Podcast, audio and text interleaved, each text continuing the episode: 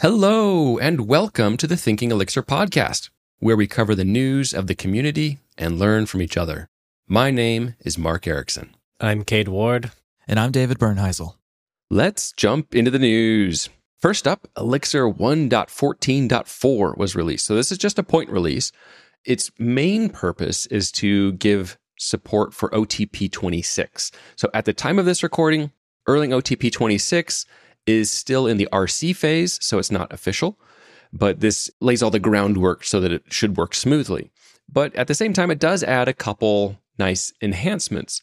So, one is it adds sort maps to the inspect ops custom options. And what that means is when you do an inspect on a map, it can sort the keys because what's interesting is when you normally do an inspect on a small map, it typically will be sorted, but on a large map, it uses a different internal data structure and it might not be sorted alphabetically the way you'd expect. So this is a change in that way. Mostly it's just inspect, so it's not going to affect your running application like your production systems at all. Another one that's also a developer improvement is support for shell history in IEX that's been added and expanded in OTP 26. It's just nice to see that we're going to be picking up what's new in OTP 26 as well. So we'll have to take a look at that in the future. Yeah, definitely. And last week we reported the results of the EEF new members, but it appears that that's not yet final. They sent out an email saying that there was some kind of procedural error. They closed the polls earlier than they had said they were going to, and they were going to be carrying out a revote to ensure that everybody has the right to vote who has been qualified. So, sounds like there was just a technical issue there. Yes, thankfully our community is not all full of drama and there's nobody, you know, contesting the results and saying, "I want to recount," you know, nothing like that. This is just like, okay, we want to make sure everyone who is a voting member had an opportunity to vote. We will be sure to report the results once we see what's happened. And next up, Jose Valim announced Scholar. It is a traditional machine learning algorithms for Elixir and NX. So it, this adds things like regression, clustering, dimensionality, reduction, and more. And if these sound a bit more academic or lower level machine learning oriented, it's true, they are. Like this library isn't like a ready to use hugging face model where you can just say, Hey, I want to use this machine learning tool that's already been trained. No, these are tools that are really focused more on the data analysis, data manipulation, lower level tools, but that's an important piece in the ML ecosystem. So it's great to see that there because as these tools expand and grow, then the machine learning people in the companies that we work at, they will have more of a potential to actually use Elixir for this type of development. So that's neat. Yeah, it's very cool.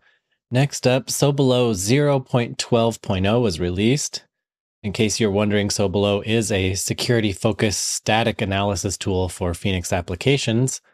This change included support for checking HEEx templates for cross site scripting vulnerabilities, and upgrading is highly recommended. This release has primarily been driven by Holden Oullette, who previously took over maintenance of the project.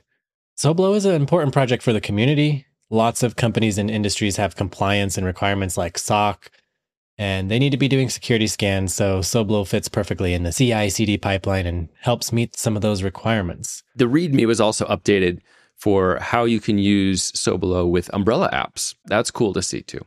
I love how Umbrella apps are always a thing that get added later. yeah, I still like using Umbrella apps. That's my preferred architecture for the project, but you know, it's not for everybody. I totally get that. Fly.io. It's a great place to run Elixir apps. With many global regions, a private network that makes it easy to cluster your app, and a powerful CLI, it's something you should really try out. Experience it for yourself at fly.io. And next up, PromEx 1.8.0 was released. So if you don't remember quite what PromEx is, it's an Elixir Prometheus metrics collection library built on top of telemetry. And it includes these really cool Grafana dashboards that it can export into your Grafana instance. So, most notably, this change adds support for Phoenix 1.7 and the newer versions of telemetry. So, this is really just to kind of help bring it up to speed so you can bring along PromEx with your updates to Phoenix and everything else. This release does include other additions and bug fixes, so if you're using PromEx, be sure to check it out. German Velasco shared another quick tip about using the new JS exec function. So JS exec is evaluated in the browser and it lets us execute JavaScript in a different DOM element. It turns out that this is helpful for reducing payloads if you're calling the same function in several places. And next up, Jason Stiebs, a Phoenix core team member, wrote a blog post showing how to create your own static site generator using Phoenix. So, yes, there are many, many, many options out there for static site generators, especially if you're open to the plethora of JavaScript ones. But what's interesting about this is I love being able to use the tools that I already have rather than needing to learn a different syntax or maintain a different dev environment. Like I have an older static site that was written using Jekyll, a Ruby application. Well, sometimes that would break, you know, just needing to update something with the Ruby stuff. And it's like, well, I'm not actively developing any Ruby stuff anymore. And the syntax is kind of special and unique here. So if I want to do something different, then it becomes a little bit more challenging because it's not a normal tool for me. So I love the idea that hey, since we don't have like a like this is the blessed static site generator for Phoenix, that this is showing how really it's not that hard to do it yourself. And that's pretty cool just that our tooling is powerful enough to make that something that we can do. Yeah, I've always been interested in static site generators. I don't know why. There's I never need them, but they seem cool and I think I'll need them someday, so I'm always interested in the latest and greatest. Sophie DeBenedetto, co author of the book Programming Phoenix LiveView, recently wrote a blog post about building a Slack like chat interface with LiveView. It specifically talks about using the new Streams feature to append new messages, edit and delete past messages, as well as talking about how to do infinite scroll going backwards. So there's a GitHub project you can clone and play with it yourself locally if you're interested. Well, that's all the news for today. Thank you for listening. We hope you'll join us next time on Thinking Elixir.